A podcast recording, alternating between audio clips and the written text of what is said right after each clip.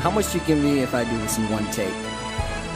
It'd be a miracle, I know that. It's in my blood like the Olympic Games. Okay, here we go.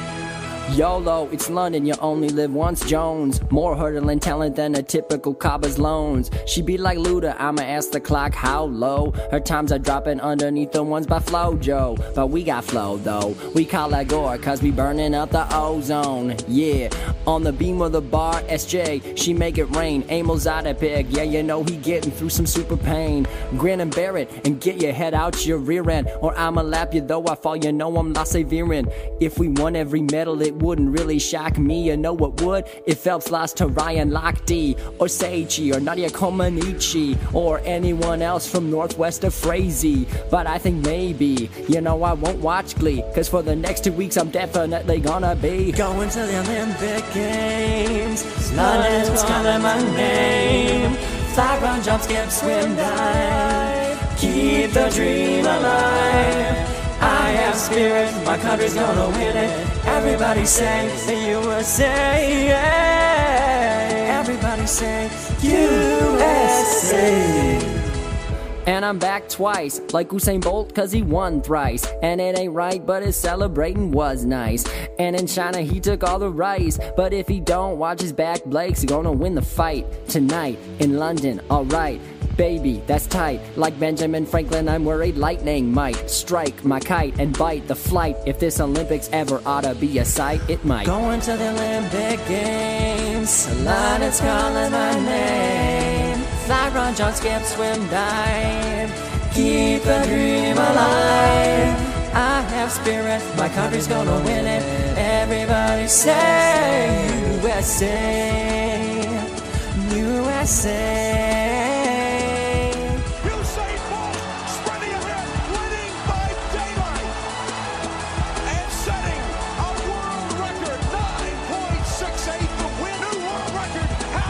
Dream is now a belief, it's happening, you'll see. I'm Tebowing on one knee and giving God the glory. Everybody's here, the magic reappears. Blood, sweat, tears, it only happens every four years. My dream is now a belief, it's happening and you'll see. I'm Tebowing on one knee and giving God the glory. Everybody's here, the magic reappears.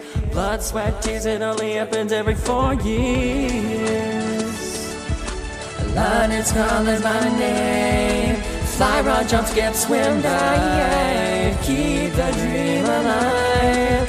I got spirit, my country's gonna win it. Everybody say USA.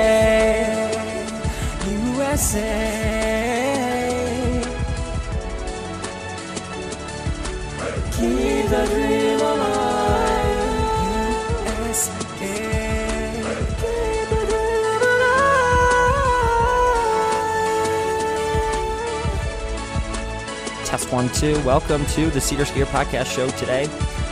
Special show today. Olympic talk, running talk, history, all those things on the show because, and that's why we, we dug up a, a historical item from the the depths of YouTube. This um, Olympic song was made in the summer of 2012. That's that's nine years ago now. Made in anticipation of the great London Olympics game, London Olympics. So hopefully you enjoyed that. Uh, but now we are on the show here and um, very excited because I, I've been wanting to do a show that kind of looked at some cool historical anecdotes as they relate to cross country skiing. And I still think I'm going to include that as a segment in upcoming Seder Skier podcast. But today, we're going a little bit off the cuff. So if you're if you're hoping for something that was well organized, oh, I shouldn't say that. Maybe now people will just stop listening entirely. Anyway, um, this isn't going to be this isn't super planned out. We just are not having time here in the studios to do a lot of that. But I I do want us to to talk about some fun historical things as they relate to the Olympic trials, as well as some uh, immediate news coming up Olympic trials. So the Olympic trials, the track and field trials, is going to be in Eugene, Oregon, and I just have read. There's an article on uh, Japan Running News, April 23rd, uh, 2021. Is this still? Can you hear me? Okay. Test one, two. Just want to get that mic in the right spot.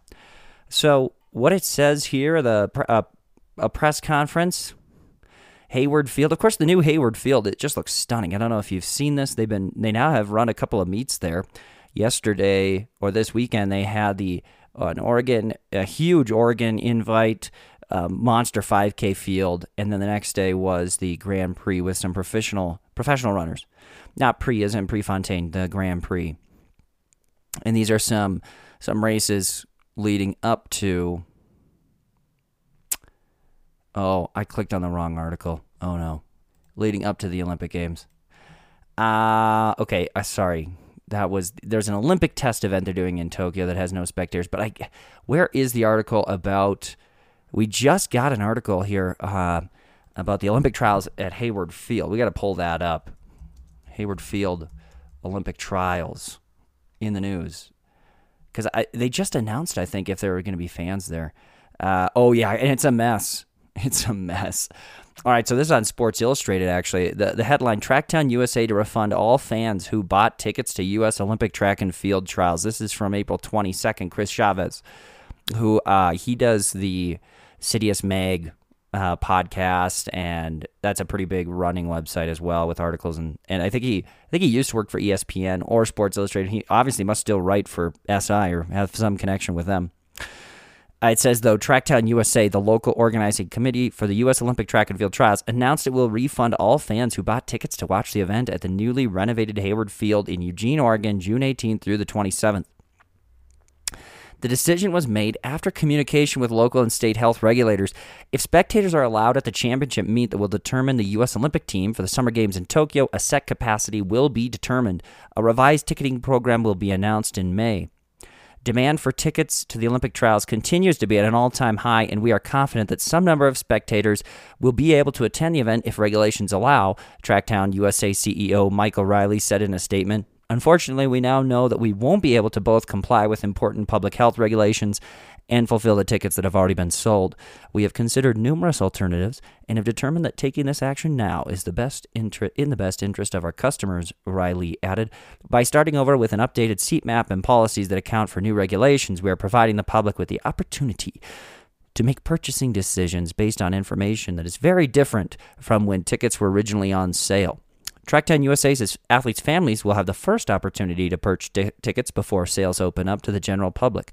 Fans who retained their tickets before the refund will have the next priority. Tickets will only be sold for individual days of competition, and there will be a limit as to how many seats and days of competition can be purchased by a customer this is really a bummer. Um, I know that the Olympic trials ends up being, and I saw this when it when it came out, and on Twitter there were there were people commenting in the comment sections of some of the headlines, and um, people who you know plan their family vacations around this, maybe bought tickets a long time ago, bought them, you know, 2019, perhaps even in preparation for the original date in 2020.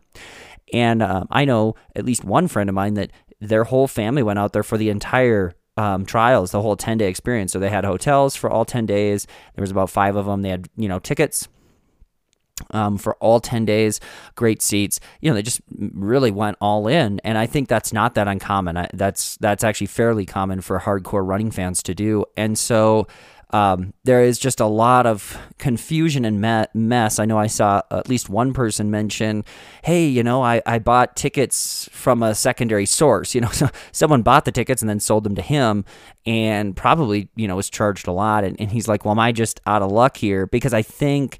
Um, that this the whole refund process and all of that it, you know it's it's got to go back to the original ticket holder it's just a mess i, I don't know how I, I, I would almost I almost feel like the, the logistical nightmare of trying to be fair in refunding and giving opportunity to purchase new tickets would be more of a headache than just um, saying everyone can come. You know, I, I understand that they want to be safe, but at, at we're we're now at what a month and a half out.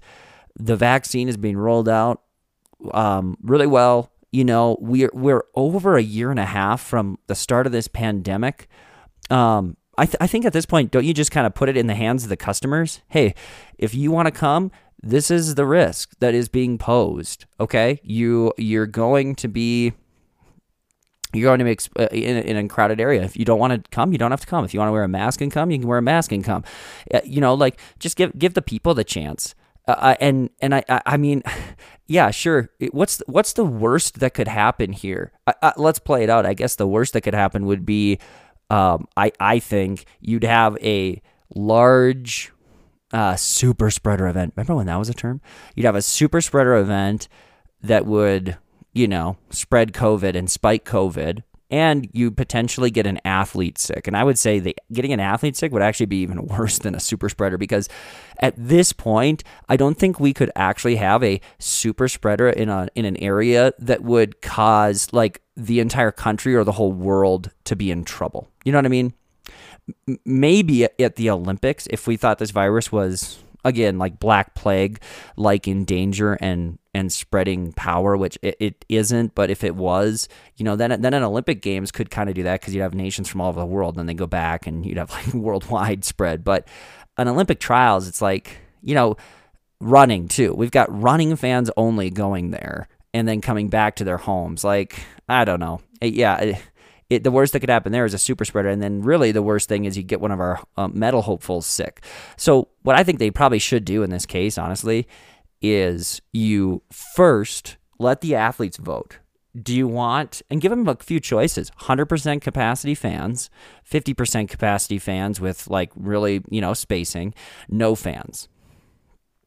And first let them vote, see what they want. If they want 100% open, then you go and because they know there there then there's a risk, right?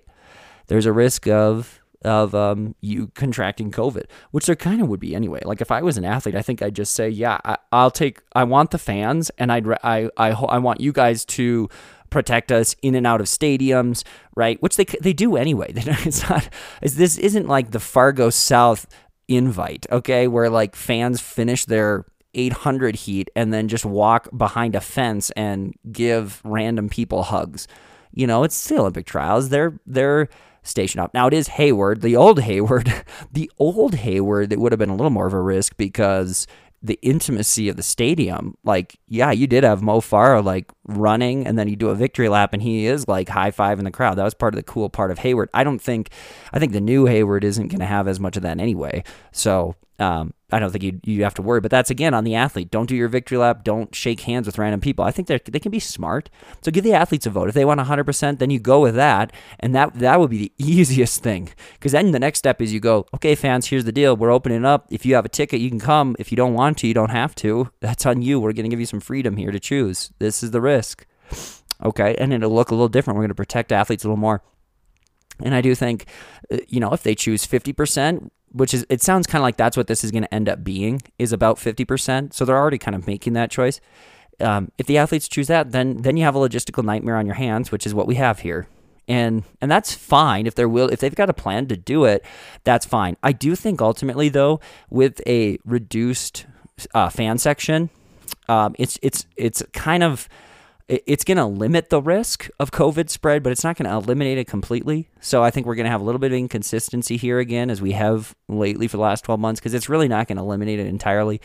Uh, but it will, I think it will reduce it a little bit at least.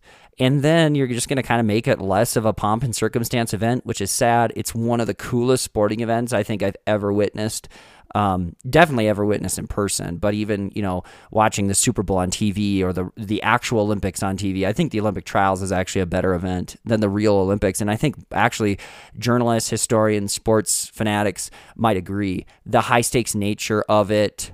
Um, the eliteness of it, but also the combination, the rags to riches opportunity. Everyone's equal on the starting line. You got to earn your place. It just makes for incredible drama, and and also the fan atmosphere is huge. And having it be in Eugene, the the, the capital of running, that's just a whole nother element that you don't get to see on TV. But the the packed Hayward Field is insane. You do kind of feel that on TV. But what you don't really feel is the fact that when those races are over, every single person goes out and they go running and they're on the street and they're talking and they're with vendors and there's all the shoe companies surrounding this, you know, quaint little Eugene community and everyone's talking about what happened. It's like for 11 days, everything's on pause and the only thing that matters in the world is what's happening at the Olympic uh, trials. You know, it, it's the coolest thing ever. It's the coolest culture atmosphere ever, especially if you're a runner. But even if you're not a runner, to just see that many people all excited about something. So, uh, personally, honestly, I, I think you either go no fans or you go all fans.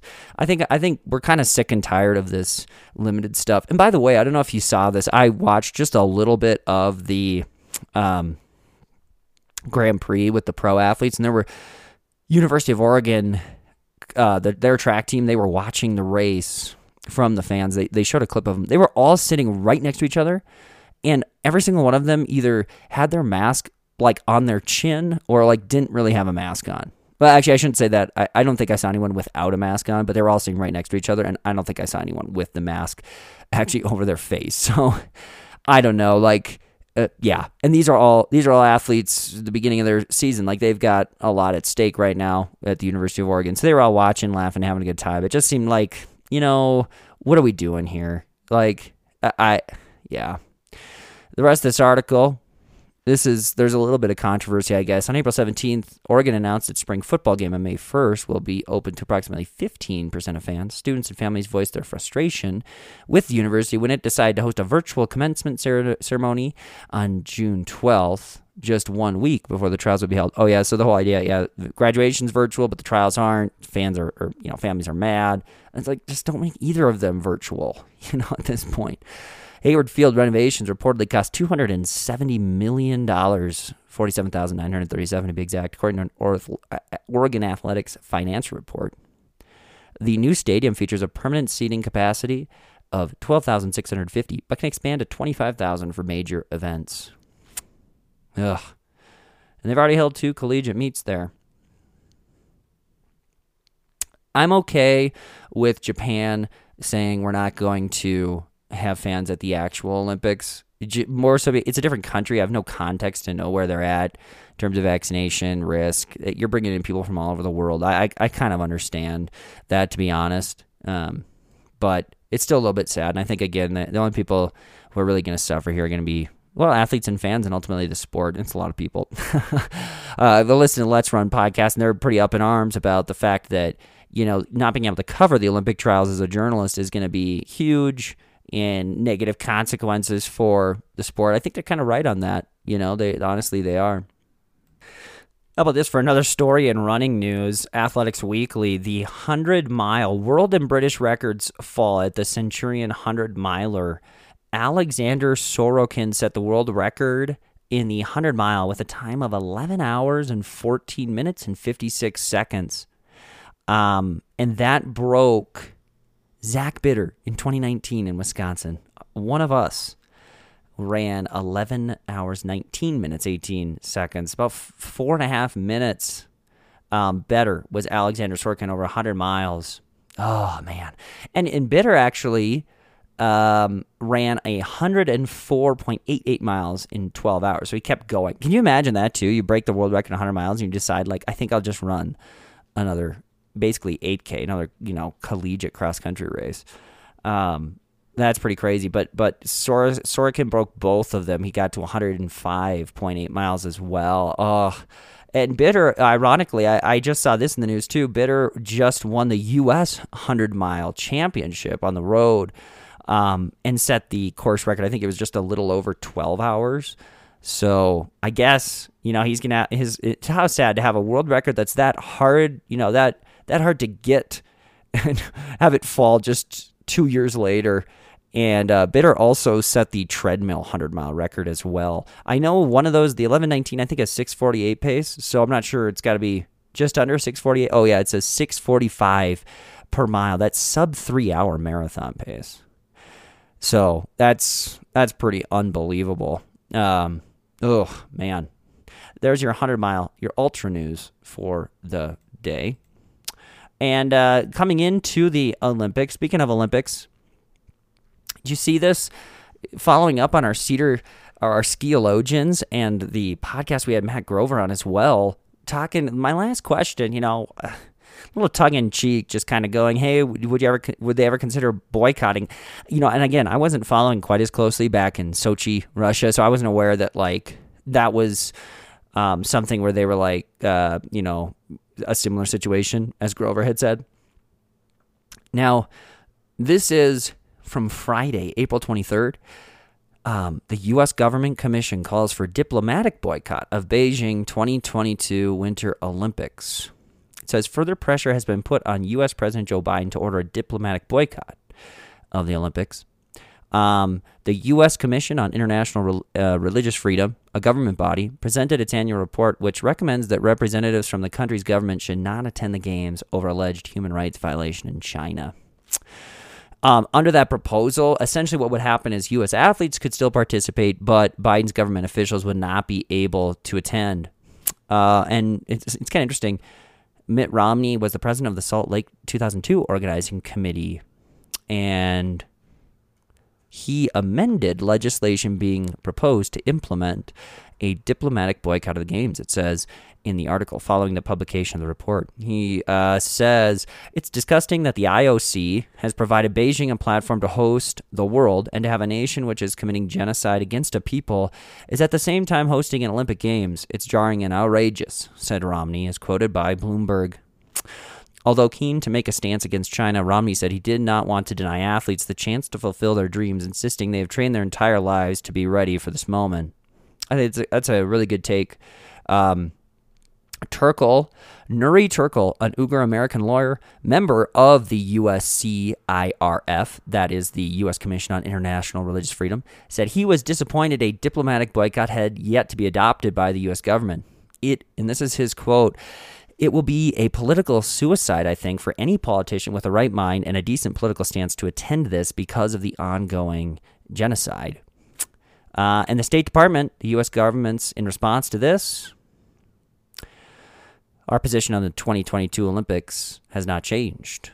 We have not discussed and are not discussing any joint boycott with allies and partners. So, kind of interesting. Um, uh, and further on the article, it says tensions between the U.S. and China are strained, with American authorities joining the European Union, Canada, and United Kingdom in imposing sanctions on China last month in response to well documented alleged abuses of human rights in Xinjiang. China issued a series of sanctions in response. The nation has been accused of crimes, including using forced Uyghur labor, operating a mass surveillance program, detaining thousands in internment camps, carrying out forced sterilizations, and intentionally destroying Uyghur heritage.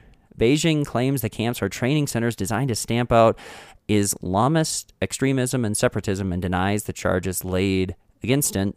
Against it.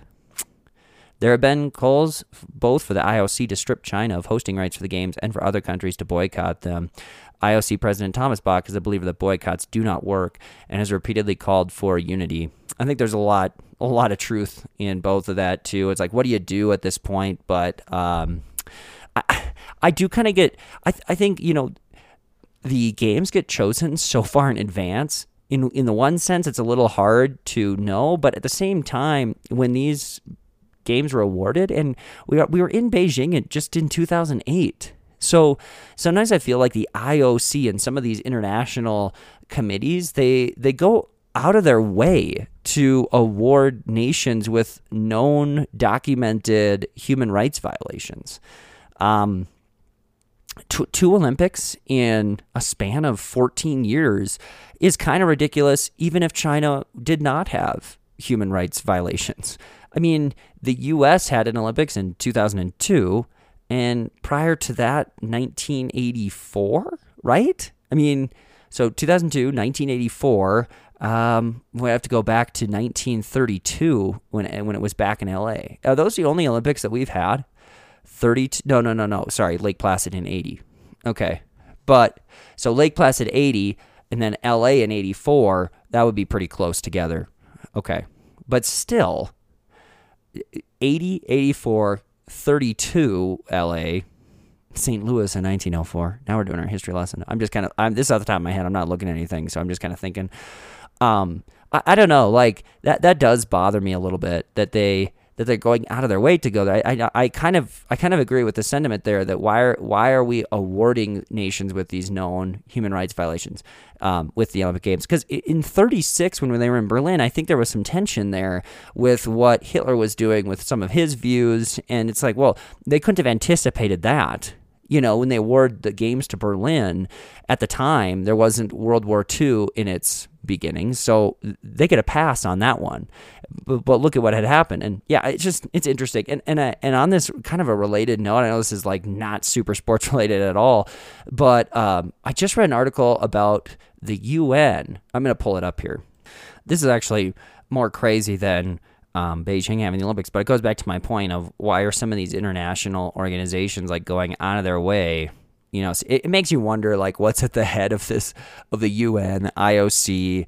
You know, you've got the world. Uh, what was the world? Uh, what, what's uh, World Financial Organization? No, the one that's uh, that Bill Gates and Nike and all are part of. Now I can't I can't think of what it's called.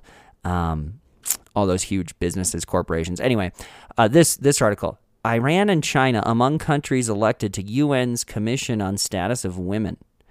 Both Iran and China were elected to the UN's Commission on the Status of Women yesterday, the former with 48 and the latter with 43 out of a possible 53 votes. That's almost unanimous. Okay. The purpose of the commission is to promote gender equality and the empowerment of women. Here is an excerpt from Amnesty International's 2020 report on Iran's treatment of women women continued to face entrenched discrimination in law, including in relation to marriage, divorce, employment, inheritance, and political office. The quote, morality police and vigilantes enforcing the country's discriminatory and degrading forced veiling laws continued to subject millions of women and girls to daily harassment and violent attacks, amounting to torture and other ill treatment. Several women's rights defenders remain in prison for campaigning against forced veiling. The authorities failed to criminalize domestic violence, marital rape, early enforced marriage, and other gender based violence against women and girls, which remained widespread. The legal age of marriage for girls stayed at 13, and fathers and grandfathers could obtain permission from courts for their daughters to be married at a younger age. According to official figures, about 30,000 girls under the age of 14 are married every year. The authorities failed to take steps to end impunity for men who kill their wives or daughters and to ensure accountability proportionate to the severity of these crimes. Human Rights Watch adds a married woman may not obtain a passport or travel outside the country without the re- written permission of her husband. Under the civil code, a husband is accorded the right to choose the place of living and can prevent his wife from having certain occupations if he deems them against family values. Iranian women, unlike men, cannot pass on their nationality to their foreign born spouses or their children. All right, so Iran, I don't know if they're role models for women's rights, according to that. Let's go to China. Uyghur women held in concentration camps in the People's Republic of China continue to endure horrors few could conceive of without reading about them. Here's National Review's editorial. The torture endured by these Uyghur women included rape and torture with electric batons, in addition to other unspeakable acts of sexual violence. At one point, a teacher forced to work in the camps recounts witnessing the gang rape of a 20 or 21 year old girl uh, perpetrated before an audience of 100 detainees. The authorities subsequently punished anyone with visibly distressed reaction. Such atrocities aren't the work of individual sadists, but are deliberate and syst- systematic, as dictated by China's foul to- totalitarian regime and Communist Party General Secretary Xi Jinping. State imposed sexual terror is not limited to the millions held in camps. The BBC report shows how rape is welded in the camps as a weapon against the Uyghurs as a people. It's also been used in Uyghur homes where, under a party program, Han, Chi- Han Chinese men are sent to live with and share the beds of women whose husbands have been detained. And in June, it was revealed that the party is engaged in a systematic campaign to forcibly sterilize Uyghur women and abort their pregnancies. Here's the final part of the article. United States Ambassador to the UN nation, eh, the UN, Linda Thomas Greenfield, has yet to condemn or even comment on the election of either of these states to the commission. One hopes that she will do so eventually with the moral clarity it demands, rather than the uncompassionate humility with which she has approached her job so far. I like I, I don't know how how is this not a massive story? This was April 22nd. That's 3 days ago. Do we have a follow-up comment on that? I mean, that is pretty pretty crazy. How on earth are Iran and China elected almost unanimous, unanimously to the UN's Commission on Status of Women? I, I don't know what is going on there. That's just really bizarre. Really, really bizarre. Um, yeah, and yeah. Here it is. The season's on the line. Two receivers left and right.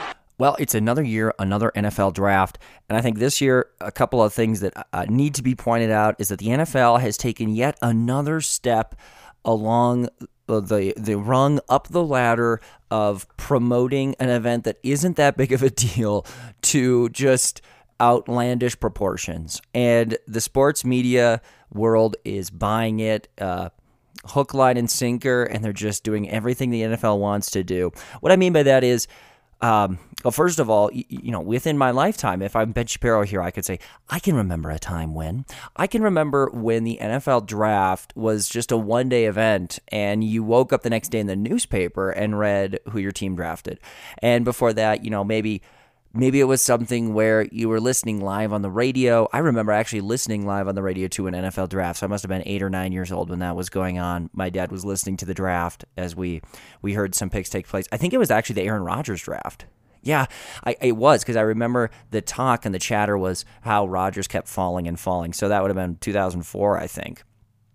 So I was 13. Uh, but now the draft, a couple years ago, they, they they shifted it to having multiple days, which again, the the NFL, their plan is to keep themselves in the news 12 months a year. And so rearranging even little subtle things like moving the draft before the release of the schedule, things like that, to kind of just hold people um, right there in tow, kind of week after week after week. There's always kind of something happening. You got of the Super Bowl, you've got the free agency thing that happens after that, the combine hype, then the draft, schedule release, mini camps, uh, training camp, preseason. It just it just never stops.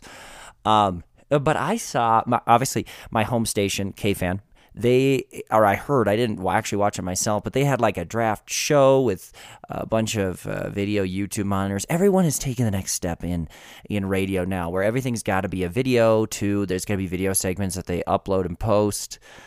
Um, and I get it. You know, this is how they make their money. They make their money because our the the the the uh, population digesting the content wants short videos.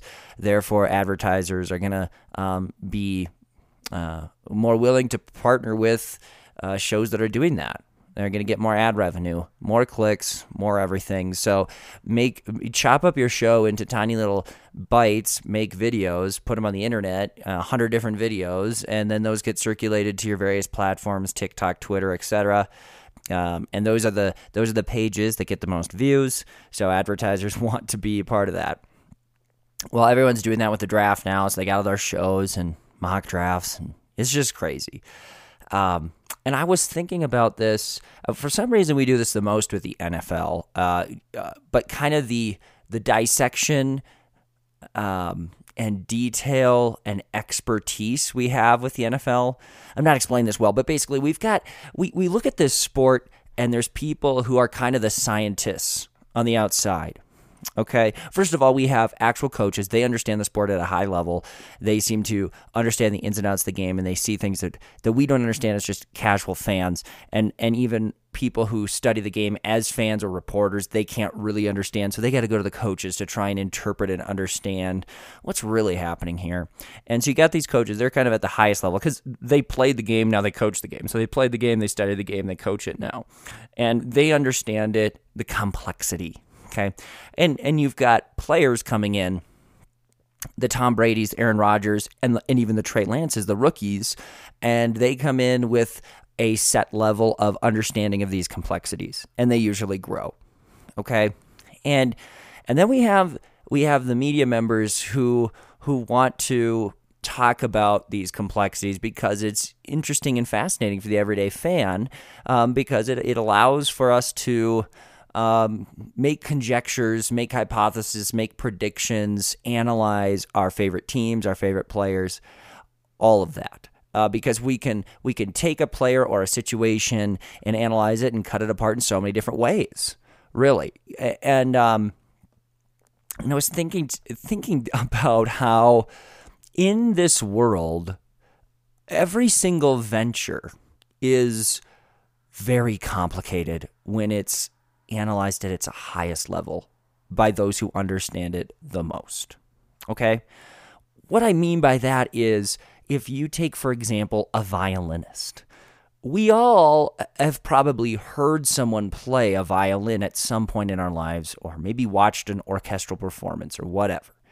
And so we can see from an outsider's viewpoint the complexities of that craft and we can we can we can see that oh that that might be difficult. And we try to sometimes even compare difficulties. Well that is easier than playing the bassoon which is easier than trying to surf a monster wave in Hawaii, right? We just kind of we size it up based on what we know, but we just sort of assess this skill level. Now the, the problem is is unless you're a violinist, an, a trained expert or someone who has really gone to the well in that field, you really don't get the pedagogical foundations necessary, how difficult that is. You don't understand a lot of the complexities or difficulties behind that craft.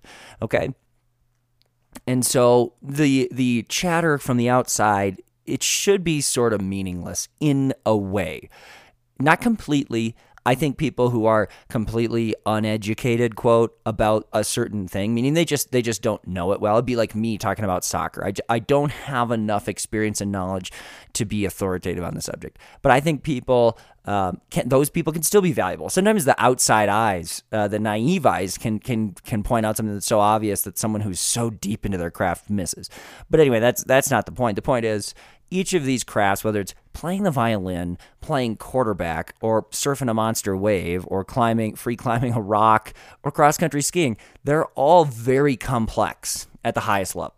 Okay? Now, in our world today, I sort of feel like, in at least in sports, we have this idea that the NFL and playing positions, certain positions, especially in the NFL, whether it's quarterback, reading uh, the complexities of an NFL defense, um, or, or knowing schemes if you're an offensive lineman or whatever. Maybe this is just me hearing this, but I sort of feel like uh, people in general they they raise the bar of the NFL like that is the sport that is the most complex, right? And that is the sport that that it, that yeah you you might watch every week on TV, but you don't really get how in, incredibly complex this is. So when you say the Vikings should have drafted this guy because they need this f- position help, you don't really know what you're talking about because you just don't really understand the game on a comprehensive level. So you can't see the big picture. So just trust the coaches, right? And, and we do this in the NFL more than other sports. And I think it's what it's created is general fans in the fan base, they, they sort of feel like the NFL is this really complex game. Um, and my take is I think the NFL probably is very complex, and everything they're saying is actually fairly valid. What I would also say, though, is that's true for every other sport and every other venture. because again, at the highest level, everything has um, minuscule complexities that only those who have spent their lifetime really studying and pouring into can even observe okay? And this is this is critical because there are some listeners out here out there who think that I'm kind of crazy here but but it's only because you can't obs- just because you can't observe the complexities doesn't mean they don't exist. And probably the reason you don't observe those is because you're not actually in that activity at that deep complex level. So if you're not a violinist when the violinist starts going off and talking about how complex his craft is in a certain way, you're going to go, isn't that preposterous? Listen to this guy talk about XYZ um, element to this technique and how the big deal that is. Oh, ridiculous. Just play a song. And if you're not an NFL quarterback, you're just going to go, it's not that complicated. Get a guy in there who can, uh, who's gutsy and makes a play. Okay. And, and so just because you can't, you're not aware of the complexities does not mean they don't exist. I just I just feel I have this problem that we now as sports media people we put these NFL players up on such a pedestal because this is the one game where people are really trying to understand the deep the deep level of complexity and the nature of the sport because it's so popular. So there's tons of people looking at it, tons of people thinking and following it. And and so then there, there, yeah there's just this promotion like you, you know it's just amazing how how the the game and the film study and Rodgers has to spend 45 hours um, a week you know studying film. It's so complex. And isn't it amazing this decision they made? It's like yeah it is amazing but it's not that amazing. People are doing this every day in every craft of life to a degree, and the best in the world at their craft are doing things that uh, that are so minuscule and complex. You'd be blown away if you understood what you know the first chair trumpet player in the Chicago um, Symphony Orchestra had to do to to. uh, to be perfect in his craft. You'd be much more blown away than than knowing what Tom Brady does. Sorry, you would. And and even if you look at guys like, you know, Johannes Klæbo in cross country skiing, when you start analyzing some of the things he does uh, from a technique stance, um, I, I, think some of those things would probably blow us out of the water too. And I'm I'm not I'm not a cross country ski expert to the degree that I would be able to vouch and say I can explain that to you you know but um yeah i just think i think we need to overall just step back and recognize that every every part of this world that we live in every every job every role every subject matter. Um, if you become an expert at it there's a lot of layers of complexity to it. So don't start barking down this road of um, you know, th- this NFL draft stuff's really complex. You just don't really get it. And and these guys have been analyzing defenses, and this guy's gonna we can plug and play him in here because you know the coach has said this, this, this, and we just love how this guy is gonna be a student of the game and blah blah blah. And oh wow, let's just we should worship these NFL players because they're such students of the game and they study things and they get it. It's like, come on, you know what? These NFL players, they do have to study their game. They do have to try and understand the basic you know pedagogical elements to their to their craft at a very complex and comprehensive level. But you know what? Um, so do so does every elite best in the world at what they do person. Everybody who's the best in the world at what they do understands their craft at a complex and comprehensive level. And you know what? They do it at a much deeper level than most NFL players most NFL prospects are extremely athletic physical specimens who have to kind of be convinced that their game is kind of complex and might require some film study. Just remember that too. You know, what even the, they, they were talking about throwing mechanics on this guy. I think it was Justin Fields and saying, well, you know, he's got this little hitch and it, his, his throwing motion should be like a candy cane motion and he's got all these hitches on the way. And so if they fix that, he's golden. And I'm sure poor Justin Fields is like, you know, he's all wrapped up. He's he grew up thinking, I just thought you just kind of threw the football. Now these people are trying to explain to me the complexities of, of throwing mechanics. I better I better like fix that. Like this this is a lot harder than just picking up a ball and playing. He's right. Okay, so I don't like it when, when people come along and go, "Come on, Justin, just play the game." There's an element of truth to what that that statement. Okay, not not not dismissing it completely, but but Fields is right to go. Yeah, these people who have analyzed mechanics are saying, you know, like this is the way that's the most efficient for the quickest release, for the strongest, most accurate, consistent way of throwing. Fine, fine, fine. But Justin, don't get caught up in thinking that your throwing mechanics thing is any different in in terms of degree of complexity than the than the person who's trying to surf a big wave in Hawaii, than the person who's sitting second chair in the Philharmonic, than um, those of us looking and trying to understand the most efficient way to V two. Okay, like that. That's the part that I just realize is we we hear these people so much, we start to think that they have some sort of different thing. There's my NFL draft uh, super analysis. So th- we had to include it in our show too, right? Uh, hot take on the NFL draft. And I suppose I, I suppose it's worth bringing up how you know the whole point of having podcasts is for people to have commentary, to analyze things, to give their thoughts and opinions. And um, maybe the real question is is can someone who has no experience in playing the sport really provide a meaningful commentary on it? If that's the question being raised, I would say if, if meaningful, yes, they can because I, I do think certainly the guys like um, who've done 40 years in the booth and they've maybe watched Bemidji State hockey since its inception. They, even if they haven't played hockey, they have a unique perspective and an experience and a knowledge that is meaningful for the game, meaningful for people playing in it. Um, is it necessarily in the moment uh, uh, accurate and worthwhile to teach someone? Is it infallible? Of course not. You know, and and even uh, I would say if you've got a guy who's played in, in a sport for 15 or 20 years and is an exceptionally talented, um, analytical, person who sees the game in a different way too, and then can also verbalize it, communicate it, and is clear in their speech. Those are the people I think who have more meaningful commentary on games. And uh, again, it can't just be, well, this guy was the best in his sport, and now we're going to make him a broadcaster, so that's going to be the best. Doesn't work like that. Um, and we've seen athletes who've been terrible at, at, commentating mostly because there's a gap. Their communication ability isn't great, and or they were maybe great at their sport and they understood product, but they didn't understand process.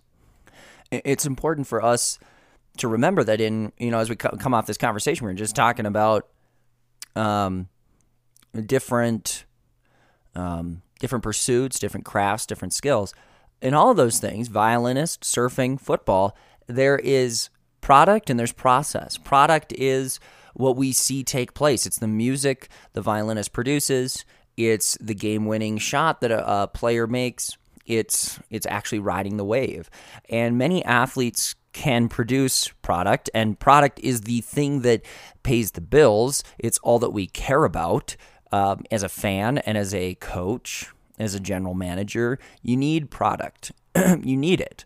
And some people produce, but they don't understand the process behind it.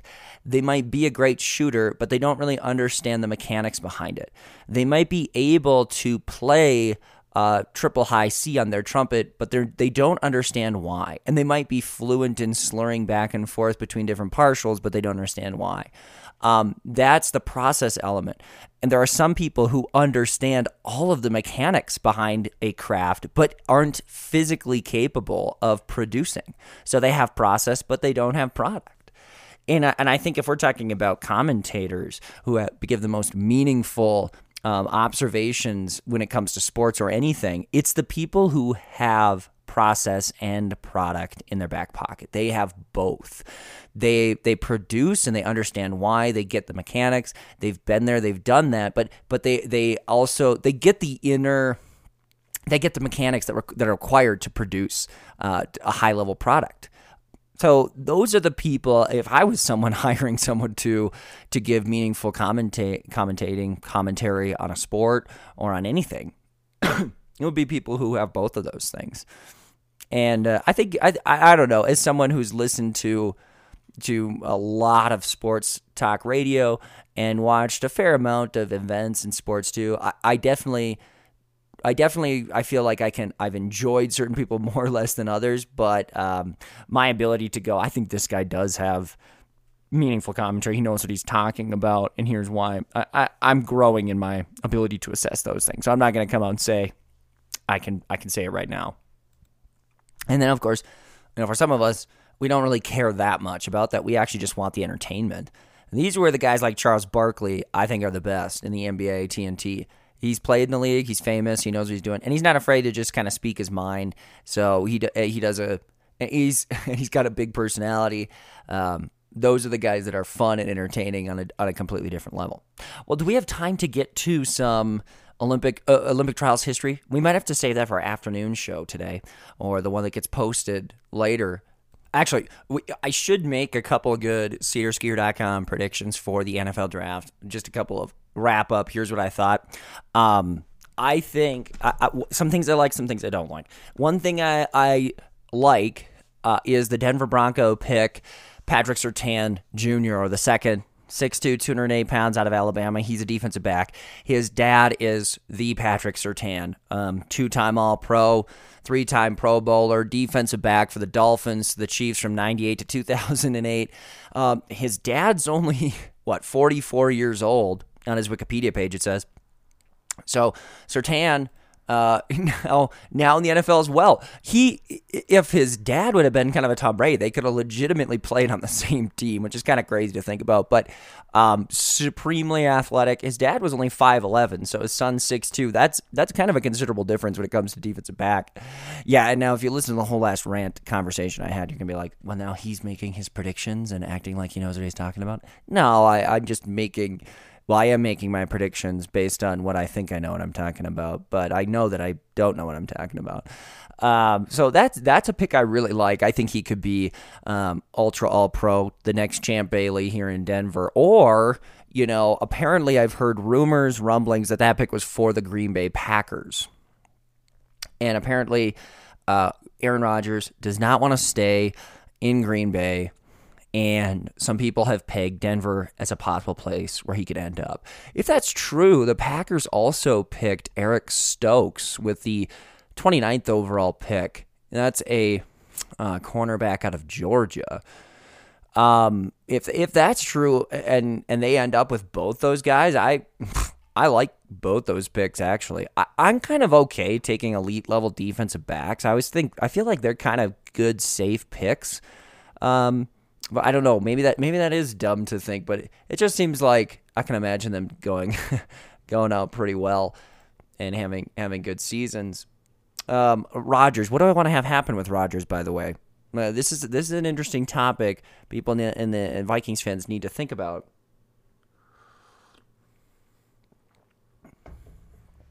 Quite frankly, I think it'd be awesome if we get Aaron Rodgers on the Vikings team. Is that possible? Um, that would be the ideal uh, t- for me. Is Rodgers goes there. My second favorite outcome for Rodgers would be um, that he just leaves entirely. So there's kind of the standoff. The Packers will say, "Hey, man." You, you got to play with us. You signed the contract. Rodgers goes, I'm quitting. No way. I'm not going to play for you. That would be epic. In fact, I might even like that more than him coming to the Vikings. I don't know. I, I think if he came to the Vikings, it'd be pretty sweet. So I think I'd rather have that kind of like a Brett Favre 2.0. Uh, but if he if he also just sat on the sidelines, that would be phenomenal. And probably the third thing would be if a trade could be orchestrated uh, with the Packers now, who just got Justin Field, or I'm sorry, the Bears, Bears and Packers. That would be kind of my third ideal. Speaking of the Vikings, did we like what what they did? Uh, and if you're if you're just tuning in, the Vikings had the 14th overall pick. We've been needing to draft an offensive lineman for like the last hundred years, and just we we never do it. And when we do, we kind of mess up. So everyone was hopeful in this offensive line laden, talented laden draft that we would get a really awesome pick. And there were a few there were a few big names here in in the offensive line world that were that were likely to be available. Penei Sewell, who was probably the top prospect, he went at seven. And I was, um, I think I was hoping, since people raved so much about him and his elite level, that that the Vikes would do something to trade up and get him. Okay, but we didn't do that. Sewell went seven overall to the Lions. All right, and then the next guy that was sort of on the board that people were saying, well, you know, if we got him, it'd be great. That was Rashawn Slater at Northwestern. The big, the big thing about him was that he playing, you know, in the Big Ten. I guess went up against um, Chase, Chase, whatever his name is, the all the all world defensive end who plays for the Washington Redskins now. He used to play at Ohio State. That guy um, apparently was shut down by Rashawn Slater, and so people said Slater's the best the best tackle in this draft. Okay. Sewell's a guard, I think, and Slater's a tackle. Whatever the difference. Okay. Slater, we didn't get him. He goes 13th. So remember, we are slated at 14th, right? Well, we ended up trading, and I think we traded this pick bef- well before Slater had been had been drafted. But we traded our 14th pick to the Jets and moved down to pick 23 three, I think. So, so now it's like Vikings fans. If you were watching this live, which I was not, um, I I did kind of follow a little bit on ESPN. So when I saw that we traded down, I was like, "You got to be kidding me! What are we gonna do?" And then woke up the next day. Uh, I wasn't gonna stay up for another two hours to find out who we picked. Let's be honest. So, what happens at 14? Well, the Jets take Alijah Vera Tucker. He is the number one ranked um, offensive guard. Oh, I'm sorry. So Slater and and Sewell were both tackles. Sorry. So Sewell's a tackle, Slater's a tackle, Vera Tucker gets taken. He's the number one ranked guard. Jets take him. This is probably the the pick that we will look back on and go if Vera Tucker is the next Randall McDaniel, we will all be like, wow, we had him. We could have had him. Because we could have had all three of these guys theoretically. We could have traded enough capital if we really wanted to. The Bears moved up a bunch of picks. They got their quarterback at 10. But anyway, we didn't do that. And so Vera Tucker goes, that's going to be the one that, that could come back to bite us. Um, where's the thing, the post draft analysis? Uh, there was a pretty funny one here that I saw. Something about hand fights. Um, Eh, these on ESPN they've got hilarious. They got the commentary for all the players, and it's really good. Oh yeah, no, that's for Kwity Paye. Okay, so coming up here, right now I'm leading you through the drama of the NFL draft. The other position the Vikings really needed, their defensive line was terrible last year, and we we Danielle Hunter was hurt. It seems like he's got like some sort of neck injury and he's asking for like four hundred and twenty million dollars a year. So we're in trouble. Okay, because Hunter wants everything.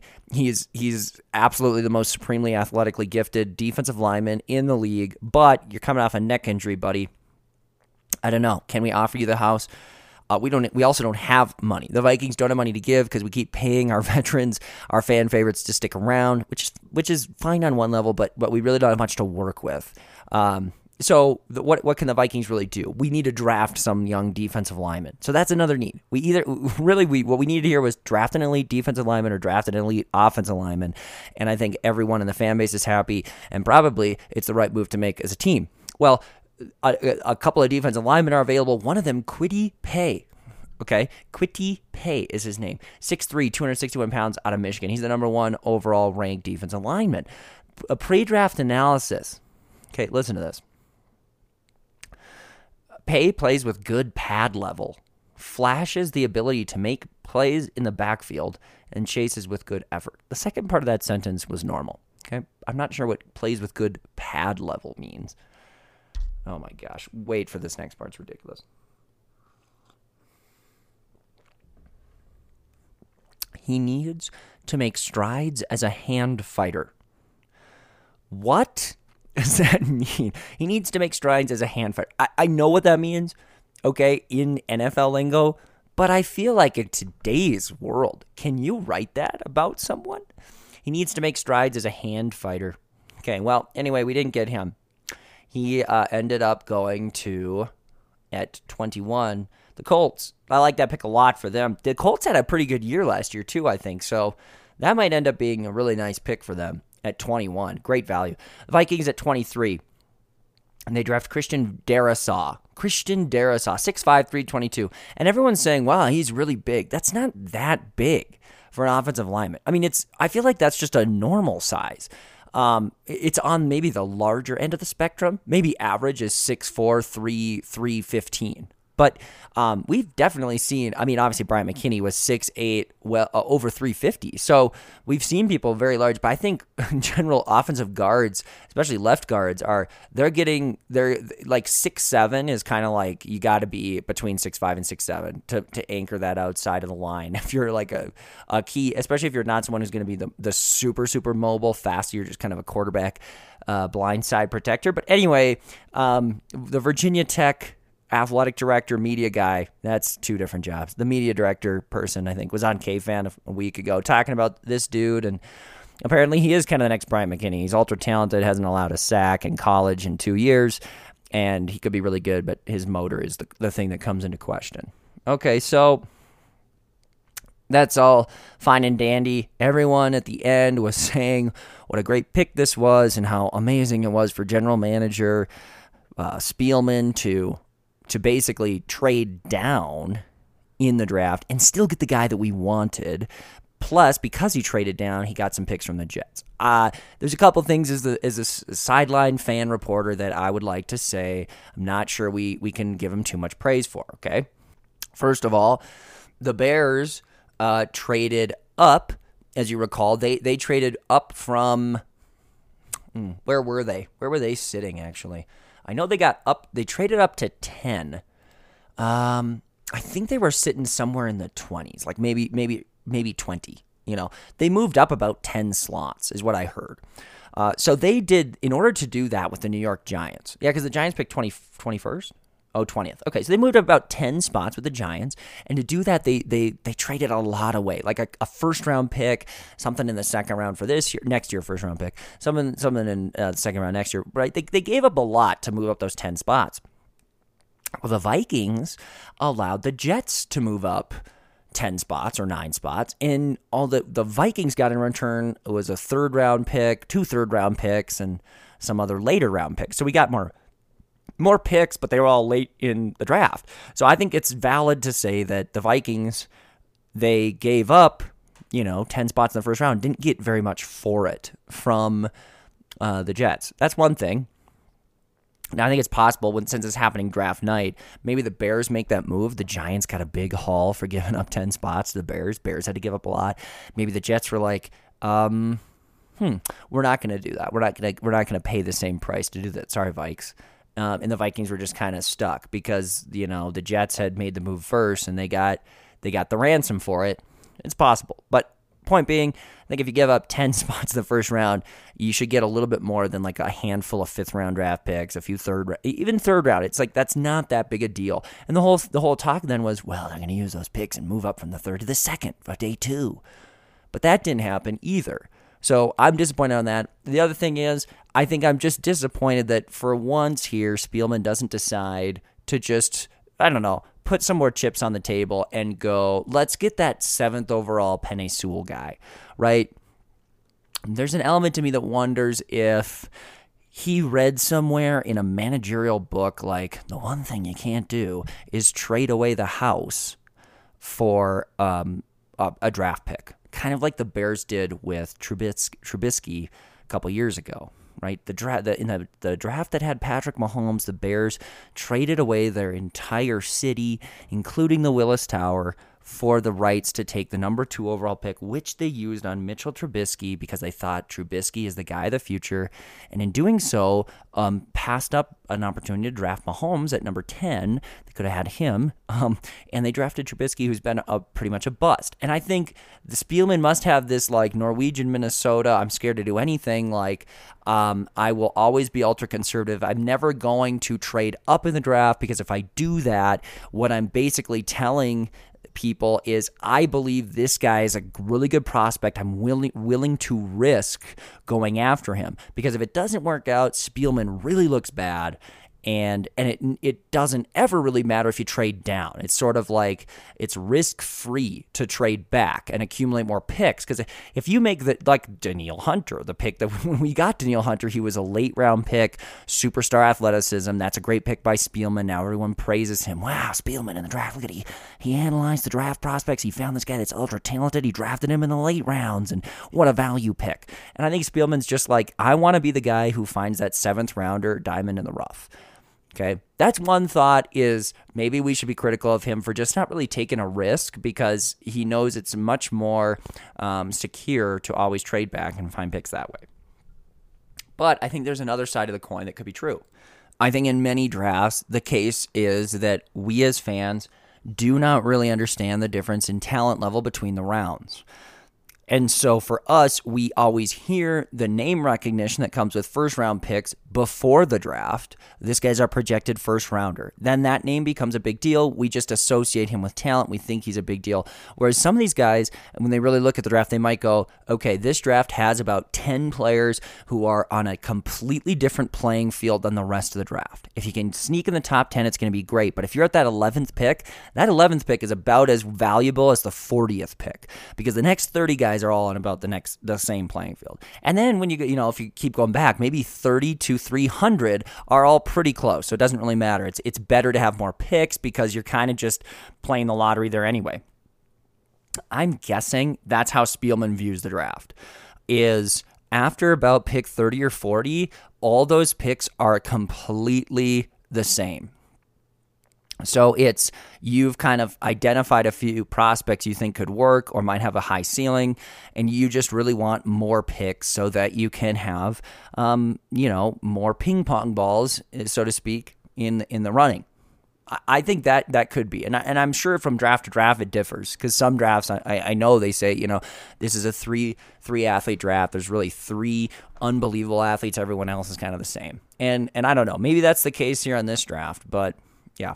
Uh, a couple other picks I, I did kind of like. I, I think that Devonta Smith seems like a really cool guy. He's the one who won the Heisman wide receiver for Alabama, and he is going to be playing in Philadelphia. It's kind of too bad that that we didn't get to see Carson Wentz with a high profile receiver. They sort of messed up their draft last year, but um, he'll be with whoever their young gun is that they're going with. I forget who the uh, Eagle they the Eagles ditched Carson and are going with someone else. A lot of cool receivers to follow, um, but I, I like him. I think the most. And it's weird. You're seeing a lot of last names here, and you recognize like Jaycee Horn. Um, that's the wide old wide receiver for the New Orleans Saints. Um, Horn, uh, what's his first name? Why can't I think of it right now? It's, uh, it's, it's off the top of my head. But anyway, players who I watched play in the NFL as like a 12, 13, 14 year old um, are now their kids are getting drafted. That's kind of interesting to see see that generational thing. And and him and Pat Surtain drafted back to back, former NFL players' kids. I know they're getting they get drafted a lot. It's just now I'm like picking it out just as a casual fan. Like I recognize that last name. Who is that?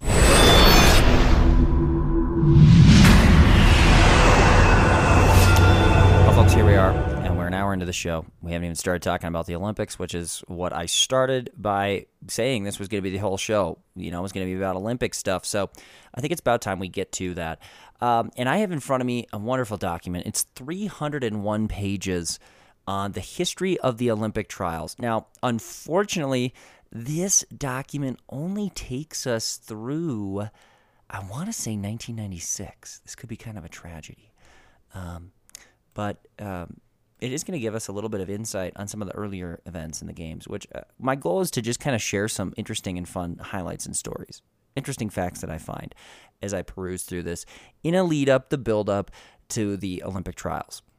So here's something I didn't even really realize, but um, it wasn't until 1908 that a series of meetings were used as tryouts for the Olympic team selection. In both 1908 and 1912, the Eastern tryouts were the major meeting, with athletes from across the U.S. attempting to impress the selectors. Athletes who competed in London are marked with an asterisk. So basically, what I have before me here are four four different events. 1908, we had in the West, there was a meet at Stanford on May 9th, Central Chicago, May 29th. Um, IC4A, I don't know what that stands for. That's Philadelphia, May 29th through the 30th. And then Eastern, it says Philadelphia, June 6th. so I don't know if that intercollegiate something. What does IC stand for? Um, but it gives a little bit of uh, insight on each of these events, like a, a full paragraph for each of these. So it, it shows the winners for for all the events. We're gonna skip ahead of the distance since we you know can sort of uh, sort of skip ahead to that and see what's going on. So the 800 meters, just to give you a taste here, in the western uh, in the western meet, Clarence Edmundson from Idaho ran a 159.2. Andre Glarner from f- France. What on earth? It says SFOC slash France. His name is Andre. Uh, he's second, no time. Third, Eugene Smith from California. Central, Horace Rainey, Ray, Ramey. He has a star, so he competed. 157. James Lightbody. I recognize that name. Not sure why. He has a star, so he also competed. That was a 157 to win. Walter Comstock did not. We got third. He didn't compete. And Lloyd Jones ran a 202. Charles French from Cornell, maybe. He also placed uh, second and made the team. No time listed there. The Eastern, Mel Sheppard ran 154 and dominated, and he, and uh, he it says Sheppard dominated the Eastern race, went on to win the Olympic title by 10 yards. Uh, John Halstead made the final, and he was in the trials. Was he even in the trials? Why don't I see him in the trials? Interesting. Anyway, anything interesting in that Eastern Trials? I don't see any good stories on that one. Yeah. So, in the 1500, though, the interesting thing that I find is, again, we have our Mel Sheppard. He didn't run in the in the 1500 in the trials, but still made the team. So that's also different now, right? You don't have just people selecting.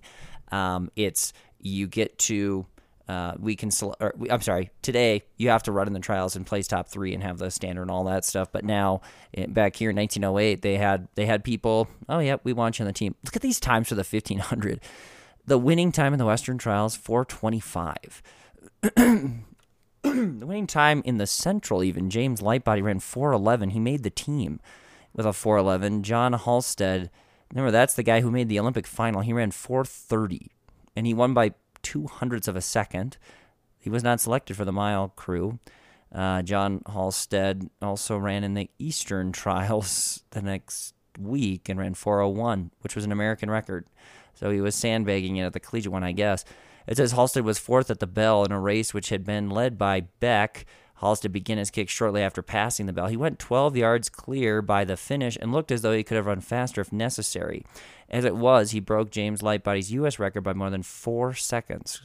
That's a lot for a 1500. Sheppard had chose had to choose between the 800 and the 1500 at the trials, but was nevertheless selected for the Olympic 1500, which he won. 800 meter Olympian Coe doubled up in the 1500, and Frank Riley also ran in the Olympic 1500. So Sheppard makes it in both uh, mo- both events, I guess, which he won in the 1500. Did he win the 800 in the Olympics too? Did he do both of those? Yeah. So the 1500 and the 800 won by Mel Sheppard, 1908. Historic. That that you never see that now. the 3200 meter steeplechase, not the 3000 meter steeplechase. We got a time of 1047. Um, it doesn't have James Lightbody in there again. They all ran in London.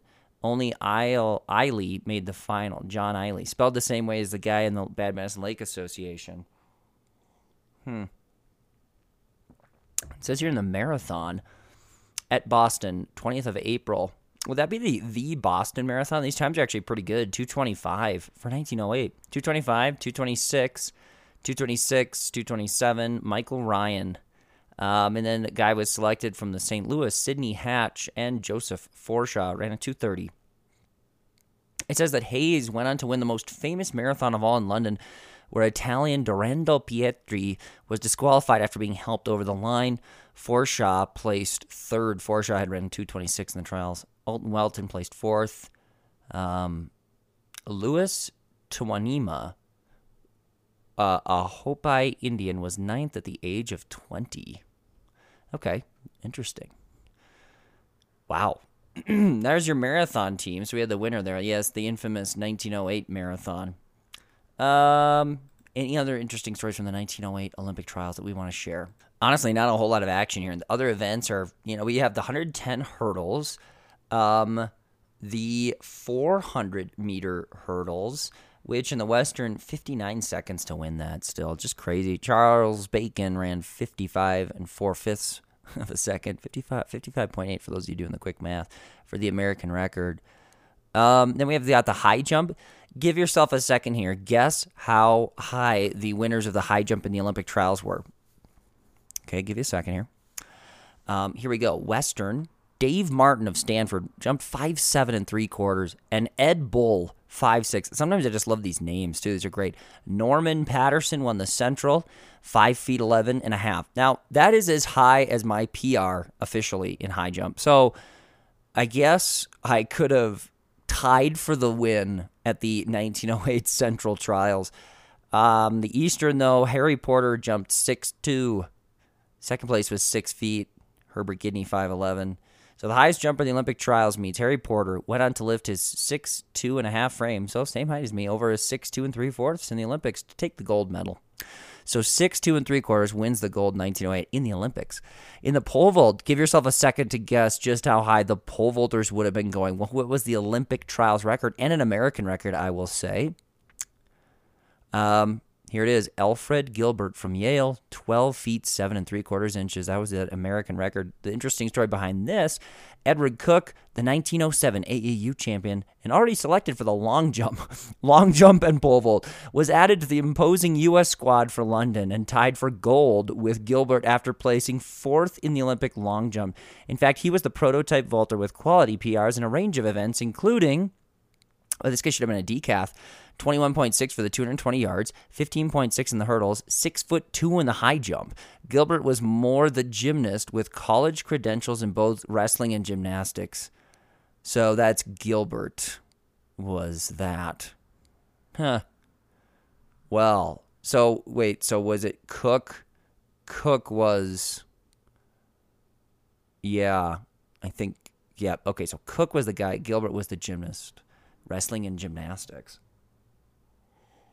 Hmm. Dan Kelly was the 100 yard U.S. record holder at 9 and 3 fifths of a second. That's 9.6 seconds. The AAU winner in 1907. Kelly went on to place second in London with 23 feet, 3 and a quarter inches. That, that would win the section meet in high school in Minnesota for sure, and you might win the state meet at most states. He leaped 24 feet, 6 and a half, a long way ahead of his previous form. Irons Irons, that's Frank Irons, was the smallest man ever to win Olympic gold in the long jump. Oh man, this is a good story. Long jump, Frank Irons jumped 22 feet, six and three quarters of an inch to make the Olympic team, but he won the Olympic gold. Wow, Irons. Okay, so I'm sorry, I read that too fast. Irons leaped 24 feet, six and a half.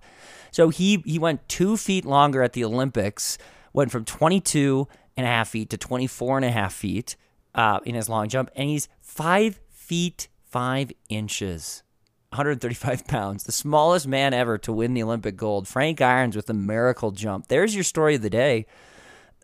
Crazy. How about the triple jump? What happened there? I think I'm kind of amazed at these triple jump lengths too. And we got some good names. We got Forrest Fletcher, third place in the central meet. At the western meet and the other, the IC4A, they didn't even hold it. Uh, but the Eastern, Platt Adams, Platt Adams, John O'Connell, and Frank Frissell. Um, the uh, the following also, so they jumped 46 feet 11 inches was the winner. Um, best place was best placing American was um, Adams, Platt Adams. He got fifth. That's pretty good for triple jump way back in the day. I can't believe they even really knew what they were doing for that. What a weird event. If They ever triple jumped. world record in that event's about 60 feet, by the way, just for some clarification. 46 feet 11 is not even our women's American record now. I think the women's American record is 48 something, but that's not that far off. And I mean, um, they just got broken um, by uh, Ujor- Ujori again, K- Katara, Katara Ujori. I can't, I can never say her name right. Discs throw. Ah, who cares? Hmm. Yeah. But uh, we did win the gold in that in the Olympics too. Um, third straight title won in the hammer throw by none other than John Flanagan. I bet you've heard that name before. Three-time Olympic champion in the hammer throw. That's 1908, the Olympic team. There's your history segment. We'll keep it going um, with another one from 1912, long time ago. But here's the thing: is uh, so I was doing. This is another Olympic history story. We're jumping ahead just a little bit. I I just I have to talk about this guy because maybe you know who he is, but I just feel like if I'm a runner fanatic and I didn't really know who this was, maybe you did. Richard Earl Johnson. okay, and known mostly, typically Earl. It says Richard Earl, quote, Earl Johnson. So I think most people know him as Earl Johnson.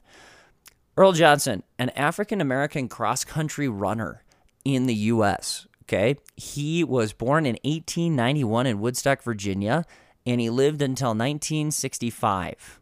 He was the 1921 National Cross Country Running Champion. In 1922, he defended his championship. He was beaten by Vil Ratola in Van Cortlandt Park uh, Ville, Ville Ratola, I, am not sure if I'm saying him, that name correct. Ville Ratola is one of the most famous distance runners of the, when the Finnish were very, very dominant. He won five Olympic gold medals, three Olympic silver medals in the 20s, holds the record for winning the most athletic medals at a single games, four golds and two silvers. That's track most games. That's crazy, right? Second in terms of most athletic golds at a single games. So, um, the most medals won. There's your track and field. The most medals won in Olympics for a track and field athlete is held by a distance runner. He was part of the Flying Finns. That's Vilho Aino Ritola, who died in 1982. Wow, long life for him. That's kind of crazy.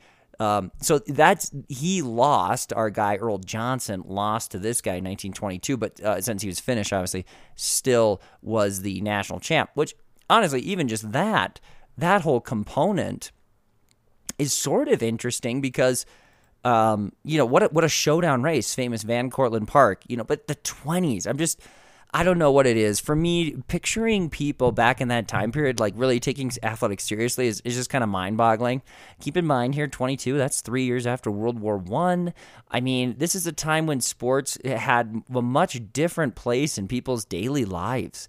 Um, and not only that, obviously, I think even today, um, African American distance runners are very, very rare in the United States. Right? I mean, like like people um, you know, we, we we always hear of the Kenyans and the Ethiopians um, as distance runners and, and that bloodline there. But in America, typically our best African American athletes play football, basketball, baseball. Right? It's uh, it's not quite like hockey, and you do see some of them for sure. Most of our um, uh, African American distance runners now, you know, are some some not not even being born in America. Right? They're they're there's they have Somalian background. Some of some of that I remember. I even raced against some the Somalians who had been had immigrated to the Fargo area, Willmar. Um, there's some in Minneapolis, I guess too. I don't know. It, it's it's not it's not a typical sport for African Americans to go to to go into is distance running. Um, I don't know if, that, if that's a crazy take. Is that a crazy take? I, I don't feel like it's that crazy of a take, but for sure in the 20s, it seems kind of bizarre. It would be interesting, um, uh, you know, to read a little bit more history about what life was like exactly in the 20s. Um, but I think the if I'm just going by stereotypes here, hopefully I don't take us off the air for this. But if I'm going by stereotypes, right, is people who, you see the LeBron Jameses, the Kobe Bryant stories, not Kobe Bryant, bad example. LeBron James, good example. African Americans who come from um, poverty and go to the NBA and are mega millionaires. That's that's almost more of the NBA draft night uh, magical story. So you're not often seeing uh, the the childhood dream. You know how you can how can you can make it make it out of this and make riches and make millions. Go into distance running. You know we we know that's not the story for anyone of any race. But and I'm not saying that that's what have been like in the 20s. But I think in the 20s life for African Americans would have been a, a, heck of a lot different than it is now, hundred years later. So I just find it fascinating that he was that, and and and he was a, um, I think a did it did I already say this? What his job was too? Worked as a, I think he was working in a steelworks company, a, a rare black athlete of his day. He worked for the Edgar Thomson Steelworks in Pittsburgh, Pennsylvania. So the reason I bring that up too is he just kind of picturing what his daily life and regimen would have been like is fascinating to me. Um, I, I, find that extremely fascinating. You, you picture the 20s. Again, if you just had to live in today's environment, if you were living in 2021 and you were a steel worker and a distance runner, that is that's BA, man. Like if you are an Olympic athlete in distance running and you work all day in a steel mill, that's crazy, you know? And his personal best in the 10K, 32.17. That's eight seconds faster than my personal best in the 10K. Um, that's it's just kind of phenomenal. So his Olympic record, he competed in two Olympics, 1920 Summer Olympics in the 10K, and he also placed. Oh, he competed in 24 in the 10K and cross country individual and cross country men's team. So let's take a look at Earl Johnson. What I did. I, I just find this fascinating. Actually, quick, I'll read the Olymp- Olympic Olympimedia Olymp Olympedia. How do you say that? Olymp- Olympedia. Great website if you want to go there. Olympedia.org. That's O L Y M P E D I A.org. You can find everything about everyone and all all results about everything. The incredible statistics. They got the biography for Earl Johnson. He is measurements. It even has that 170 centimeters and 59 kil- kilograms. I don't know what that means at all. Birthplace Virginia. He died in Pittsburgh, Pennsylvania. 1965 again, so 40 years after his his Olympic. It says Earl Johnson was the first nationally prominent black distance runner. He made his Olympic debut in 1920 when he was eliminated in the heats of the 10K. Four years later, there were no heats for this event, and Johnson placed eighth in a field of 43. Even just stopping there, an eighth place finish in a field of 43 today would be an incredible accomplishment for an American uh, distance runner. It would be it would be good. We would be semi happy with that. I think. I guess obviously Rupp's silver medal in London really raised some of the expectations, but that was an incredible race. Uh, the cross country event in Paris, Johnson finished third. third as an individual. He finished behind. Uh, these names will will be familiar to you: Ville Ritola, right, and Paavo Nurmi. So Paavo Nurmi, Ville Ritola, the two of the greatest. Paavo Nurmi is one of the greatest athletes of all time. Okay, so those two distance runners, and then Earl Johnson. I mean, if that happened today, again, just picture that. You know, maybe it's Jakob Ingebrigtsen, and then I don't know Nick Willis, and then third place the bronze medal. uh, You know, and it would have to be the fifteen hundred if we're talking those two athletes, and and uh, then you'd have. You know, someone, someone from America, an an African American born steel worker from America. Again, that story would be insane today. I just think it's it's. I've never heard it, man. I never heard it. So crazy. That's cool. He is a silver he was the bronze medalist in the individual, but he also led the US to the silver medals in the team event. And then it mentions again he was the AAU cross country title champ in 1921. On the track, he was the AAU champion at five miles for three straight years from 1921. Um, just that's a typo. And in 1921 and in 1924, he won the AAU 10 miles. So he almost won the five and the 10. Um, on on three consecutive occasions, but the five mile three times in a row, twice the ten mile three years apart. 1921 and 1923, Johnson also won what was termed the Detroit Marathon, although the distance was only 22 miles. He competed. He competed for the Edgar Thomson Steelworks AA team near Pittsburgh and later became a sports writer for the Pittsburgh Courier and managed an African American sandlot baseball team at Edgar Thomson Works. It'd be interesting. Again, it'd be interesting if he had a journal. You could know like what was his daily life like. Was it was he training you know, three days a week. I, I know back then they, they it was kind of crazy like that. They're they're training. They didn't really even know exactly what they were doing, and again, working and just having different lives. So fascinating story. I want to click on the cross country team men. I'm going to click the link here and just sort of see that race. It says in this this is the men's cross country team race. Um, and the rules it was a 10,000 meter point for point point for place scoring from an indiv- from the individual event with the top three finishers for each team counting in the team scoring.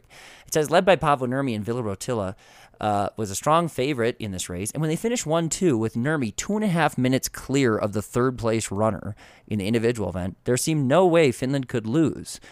But the 1924 cross country race was held on one of the hottest days in Paris history, temperatures climbing over 103 degrees, and only 15 of 38 starters finished the race.